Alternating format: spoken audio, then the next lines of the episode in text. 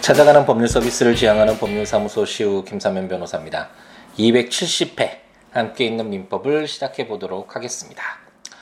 이제 또 내일 아침에는 이제 영장 실질 심사 또 재판이 있어서 하루에 두 건이나 이렇게 녹음을 하게 되네요. 오늘 아침에도 어, 이렇게 녹음을 하고 여러분을 찾아뵀는데 이제 물론 찾아뵙는 건 2018년 2월 21일 아침 시간이겠지만 이제 아침 시간에 좀 일찍 새벽에 북부법원으로 향해야 하기 때문에 이제 사무실에서 이제 일을 마치고 어, 이제 어두워지는 창문 밖 어, 어떤 거리를 바라보면서 또 분위기 있게 함께 있는 민법 제 270회를 시작하고 있습니다. 아, 이제 함께 있는 민법을 매일같이 녹음을 하는 것이 에, 좀 일상이 된 것 같네요. 이제 습관이 됐다라고 해야 되나요? 어, 어떤 일을 함에 있어서 에, 자기 것으로 체화되는 거 굉장히 에, 중요하잖아요. 제가 공부와 관련된 이야기를 말씀드릴 때도 항상 어떤 지식들을 그냥 그때 읽었고 공부했다. 여기 어, 그것에 어떤 자기 만족을 어, 하기 위한 자기 만족을 위한 것이 공부가 아니라 어, 자신이 얻고자 하는 정보나 지식이나 이런 것들을 어, 자신의 몸에 어, 체화시키는 아, 그런 과정이 바로 아, 공부고 그래서 자기 몸에 체화되기 위해서는 꾸준히 계속 반복적으로 내 것이 되기까지 노력하는 과정이 필요하다라는 설명을 아, 정말 많이 드렸었는데 이런 어떤 아, 공부뿐만 아니라 어떤 실전적인 면에서 자신이 어떤 일을 하고자 했다면 아, 그런 것들을 이제 반복해서 빠지지 말고 어, 아, 꾸준히 이렇게 진행을 하다 보면 그것이 자신의 일상이 되어 버려서 하지 않으면 이상한 것 우리가 밥 먹지 않으면 이상한 것처럼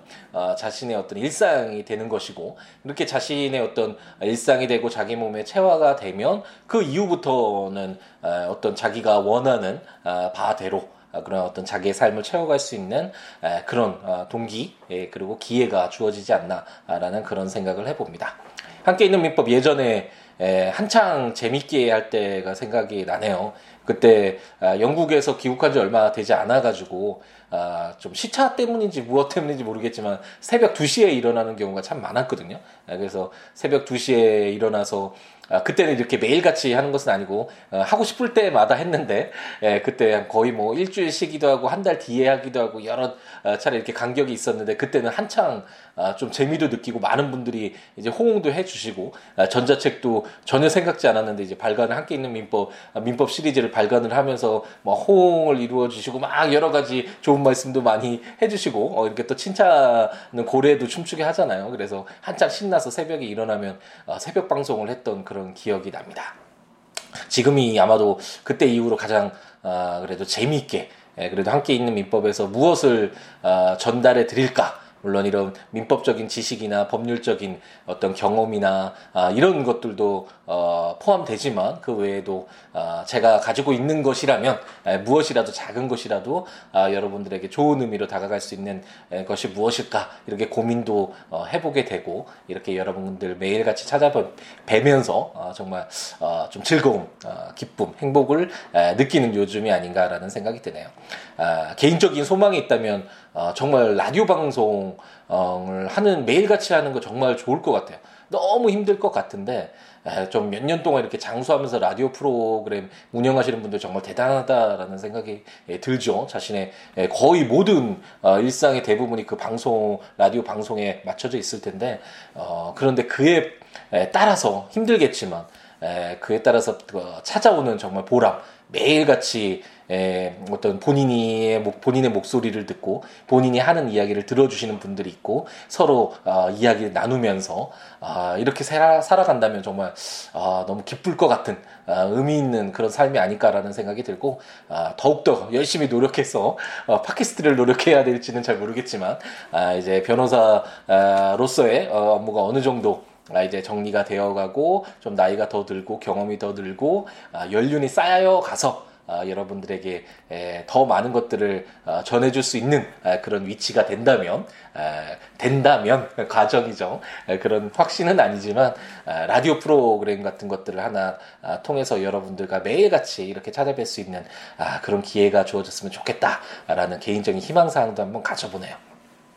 제 아내는 제가 이야기하면 항상 그것이 이루어져서 놀란다라는 이야기를 자주 하는데 아, 혹시 이 이야기도 아, 제가 뭐 아, 물론 이런 생각이 아예 없었던 것은 아닌데 구체적으로 했던 생각은 아닌데 갑작스럽게 오늘 또 저녁 시간 이렇게 어두워지는 창문밖 어떤 이런 어두워지는 환경을 바라보면서 녹음을 해서인지 어떤 감정적인 그런 느낌이 나서 이런 말씀을 드렸고 제가 말한 바가 이루어지기를 저도 개인적으로 기원해보고 만약 함께 있는 민법 응원해주시는 분이 계신다면 라디오 방송을 통해서도 찾아뵐 수 있도록 어, 더욱 노력하도록 하겠습니다. 응원을 더 부탁드려야 하나요? 뭐좀 어, 내용이 이상한데 어쨌든 함께 있는 민법으로 빨리 돌아와야겠죠. 이렇게 좀 어색하고 어, 말이 좀 꼬이었을 땐 에, 이제 해야 될 것으로 빨리 돌아오는 게 에, 정말 가장 빠른 길이라고 할 수 있겠죠. 오늘은 이제 친권과 관련돼서 친권의 효력 부분을 공부를 하겠다라는 말씀을 그 지난 시간에 드렸었죠. 아, 친권이 무엇이냐? 그럼 부모와 자녀 간의 관계에서 어떻게 이제 발생을 하느냐와 관련돼서 어, 친생자와 양자 규정을 통해서 우리가 어떻게 부모와 자녀의 관계가 아, 성립이 되고 그랬을 때 어떤 어, 그 어떤 성립된 관계가 아, 이제 종료되는 그런 사유들까지 봤는데 어떤 권리를 만약 공부를 했을 때 그 권리가 발생되는 어, 성립되는 그런 요건들 그리고 성립됐을 때 어떤 효력을 갖는지의 효과 부분 그리고 그런 권리나 의무가 아, 종료되는 소멸되는 부분 이렇게 크게 보면 세 가지로 바라볼 필요 가 있다라는 설명을 드렸었죠. 이 친권과 관련돼서는 부모와 자녀 간의 관계가 성립이 됐을 때 그 어떤 효과 부분이라고 할 수 있겠죠. 그 사이에 그 관계 속에서 어, 발생하는 아, 그런 효력 부분이라고 할 수 있는데 이 그런 친권 이 무엇인가와 관련된 내용을 어, 우리가 지금 공부를 하고 있습니다. 그래서 지난 아, 시간까지 이제 친권에서도 총칙 규정이라고 해서 누가 친권자가 되는지 친권자가 있다가 없었을 때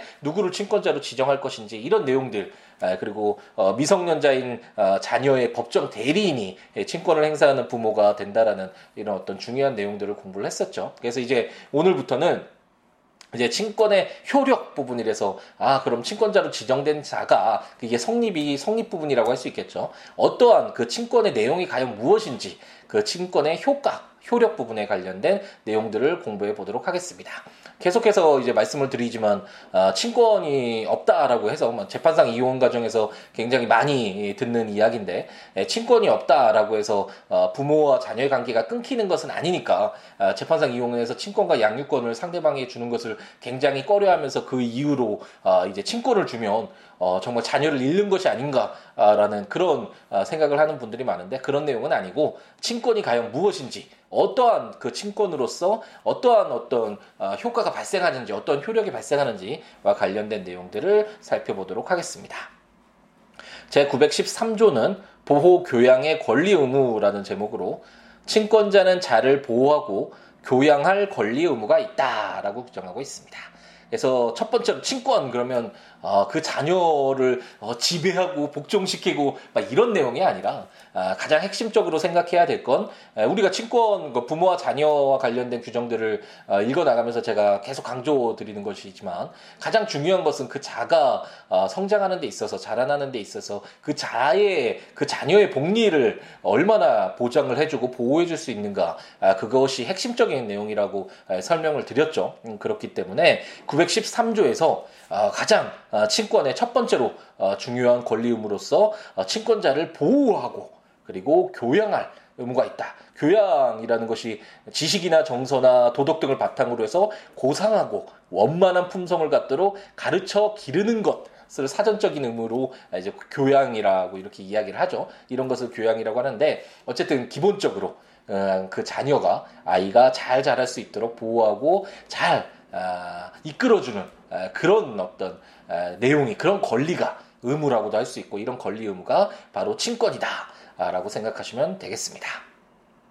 제 914조는 거소지정권이라는 제목으로 자는 친권자의 지정한 장소에 거주하여야 한다라고 규정을 하고 있습니다. 이것도 친권과 관련된 내용이고 상식적으로도 뭐 당연히 뭐 인정이 될 수 있겠죠. 어, 물론 양육권과 더 가까운 아, 그런 내용이라고도 할 수 있겠지만 아, 대부분 친권 양육권을 갖고 있다라고 한다면 그 아, 부모 중에 뭐 일방이 됐던 부모든 아, 그 친권을 갖는 경우가 대부분이고 이 친권의 어떤 효력으로서 그 자녀를 음, 어디에서 거주하게 할 것인가를 정할 수 있는 이것도 어느 정도 권리이기도 하고 그 자녀의 복리를 위해서 어, 최상의 그런 거주 장소를 지정을 해야 되겠죠. 그런 것들은 기본적으로 해석에 있어서 바탕을 두어야 되는 그런 내용이기 때문에 어쨌든 914조는 거소 지정권이라는 제목으로 아, 자녀를 친권자의 지정한 장소에 거주토록 어, 할수 있는 것이 친권에 포함됨을 확인시켜주고 있습니다. 이제 오늘의 마지막 조문 이제 간단하게 읽고 저도 이제 에, 집으로 돌아가야 되겠죠. 어, 이제 아, 일상을 마치고 어, 돌아가야 되기 때문에 오늘의 마지막 915조를 한번 읽어보도록 하겠습니다. 징계권이라는 제목으로 친권자는 그 자를 보호 또는 교양하기 위하여 필요한 징계를 할 수 있고 법원의 허가를 얻어 감화 또는 교정 기관에 위탁할 수 있다라고 규정하고 있습니다.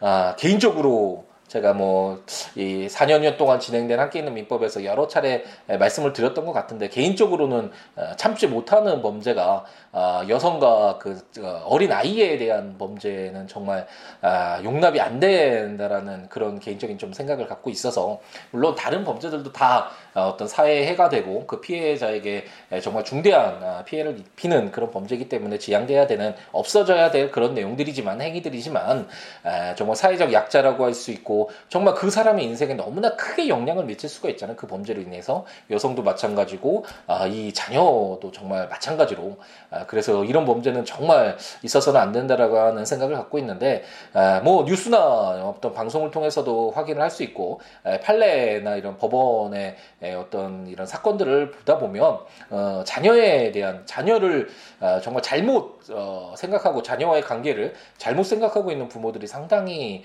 아, 있죠. 어, 자녀가 자신의 에, 소유물인 양 아, 자신의 마음대로 할수양 어, 생각을 해서 어, 정말 자녀에 대한 에, 그 폭행이라든지 어떤 폭언이라든지 이런 내용들이 상당히 많고 이것이 그냥 단순히 그것으로 끝나는 것이 아니라 아, 그렇게 어, 피해를 입고 고통을 받고 자라는 아이는 그 아이의 인생 그리고 그 아이가 앞으로 펼쳐나갈 인생에서 정말 많은 수많은 이해관계인들을 만나게 되잖아요. 그 관계 속에서 또 어, 미치는 그런 부정적인 영향들을 생각을 해본다면 아, 정말 있어서는 안 되는 내용이겠죠. 그렇기 때문에 이런 내용을 바탕으로 한다면 915조에서 징계권이라고 규정해서 부모는 그 자녀를 마음대로 친권이 있다면 징계를 마음대로 할 수 있다. 어, 강력한 권한이다. 뭐 이런 식으로 해석을 하면 당연히 안 되겠죠. 아, 지금 이 민법 규정을 읽을 때도 항상 그뭐 어떤 제목도 중요하고 그 어떤 읽어 나갔을 때 전체적인 문맥도 중요하지만 아, 이그 어떤 조율하는 그런 내용들 를 한, 그 문맥을 읽는다고 하죠. 그런 내용들도 아, 상당히 중요한데 필요한 징계를 할 수 있다라는 그 앞에 그 자를 보호 또는 교양하기 위하여 필요한 징계라는 아, 이런 어, 내용이 담겨져 있잖아요. 그러니까 징계가 무조건 아이를 어, 자기 소유물처럼 부모가 마음대로 어, 처리하고 마음대로 대하고 어, 이렇게 할 수 있는 그런 징계권을 부여한다는 것이 아니라 그 자를 보호하고 교양하기 위해서 필요한 이런 제한되는 사실 어, 징계를 제한하는 내용이라고도 할 수 있겠죠. 이게 재판까지 가게 된다면 부모는 뭐 나는 징계권이 있으니까 내 아이에게 이렇게 어, 행위를 했어요. 뭐 이렇게 주장할 수 있는 에, 그런 어떤 근거로 해석될 여지가 있지만 그게 아니라 이것은 오히려 어, 징계권이 있더라도 어, 부모이기 때문에 자녀를 키우는 과정에서 어, 징계를 해야 될 필수적인 어떤 어, 저는 어쨌든 에, 아이에게 에, 매를 가하거나 폭행을 가하거나 신체적인 아, 이런 물리적인 어떤 행위를 해서는 안 된다라는 입장이어서 충분히 에, 말로써 설득하고 어, 이거 좋은 방향 그리고 생각할 수 있는 기회를 제공하면서 어, 변화시켜 나갈 수 있는데 굳이 물리적인 그런 폭력을 써야 되는지에 대해서는 반대하는 입장이긴 하지만 어쨌든 아이가 커 나가는 데 있어서 어, 징계권이 필요하더라도 이 915조에 따라서 그 자를 보호 또는 교양하기 위한 필요한 징계였는가? 이것이 오히려 반대적인 반대 측에서 어, 그런 근거로 사용할 수 있는 그런 조문이다 라고 생각하시면 되겠고 징계권을 제한하여 아이의 어떤 자녀의 복리를 어, 어, 보호하기 위한 그런 규정이다라고 생각하시면 되겠습니다. 어, 약간 내용이 다르죠. 친권 그러면 어, 부모가 자녀에 대해서 어, 가질 수 있는 강력한 권리, 권한 뭐 이렇게 생각을 했을 텐데 그런 내용이 아니라 친권, 부모와 자녀 사이에서 발생하는 이런 친권은 아, 결국 그 자가 잘 자랄 수 있도록 그 부모의 역할 를 하기 위한 그런 내용들이 중심이 된다라는 전제에서 한번 보호 교양의 권리 의무 거소 지정권 징계권 아, 이런 조문들을 간단하게 한번 살펴보시면 될 것 같습니다. 조문들 한번 보시면서 어, 오늘은 조문이 간단하긴 했었는데 예, 그래도 조문들 한번 읽어보시면서 들으시면 좋으니까 국가법령정보센터에서 민법 지셔서 조문들 참고하시거나 제가 전자책으로 발간한 함께 있는 민법 예, 구입하셔서 해당 조문과 설명들 참고하셔도 좋고 제 블로그 siwo.com, siwo.net, siwoolaw.com.net에 예, 해당 조문과 설명들 참고하시면서 아, 들으시면 좋겠습니다. 그 외에 뭐 어떠한 내용이라도 좋으니까요. 어, siwo.com, siwo.net, siabooks.com, 블로그나 026959-9970 전화나 siwo 골뱅이 gmail.com 메일이나 시우로 어, 그 페이스북이나 트위터에 시우로에 오셔서 여러 가지 함께 이야기 나누면서 더불어 함께하는 동시대 살아가고 있는 우리 함께하는 정말 어, 소중한 인연이잖아요. 아, 여러 가지 아, 이야기에 서로 긍정적인 좋은 영향 주고받는 아, 그런 의미로서 다가갈 수 있는 그런 관계였으면 하는 희망을 가져봅니다.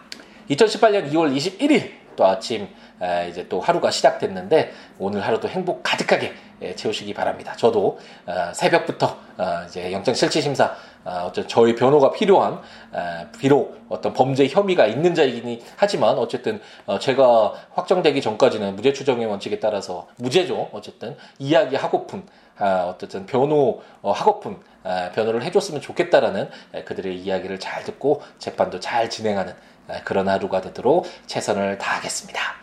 오늘 하루도 행복 가득하게 채우시기 바랍니다. 감사합니다.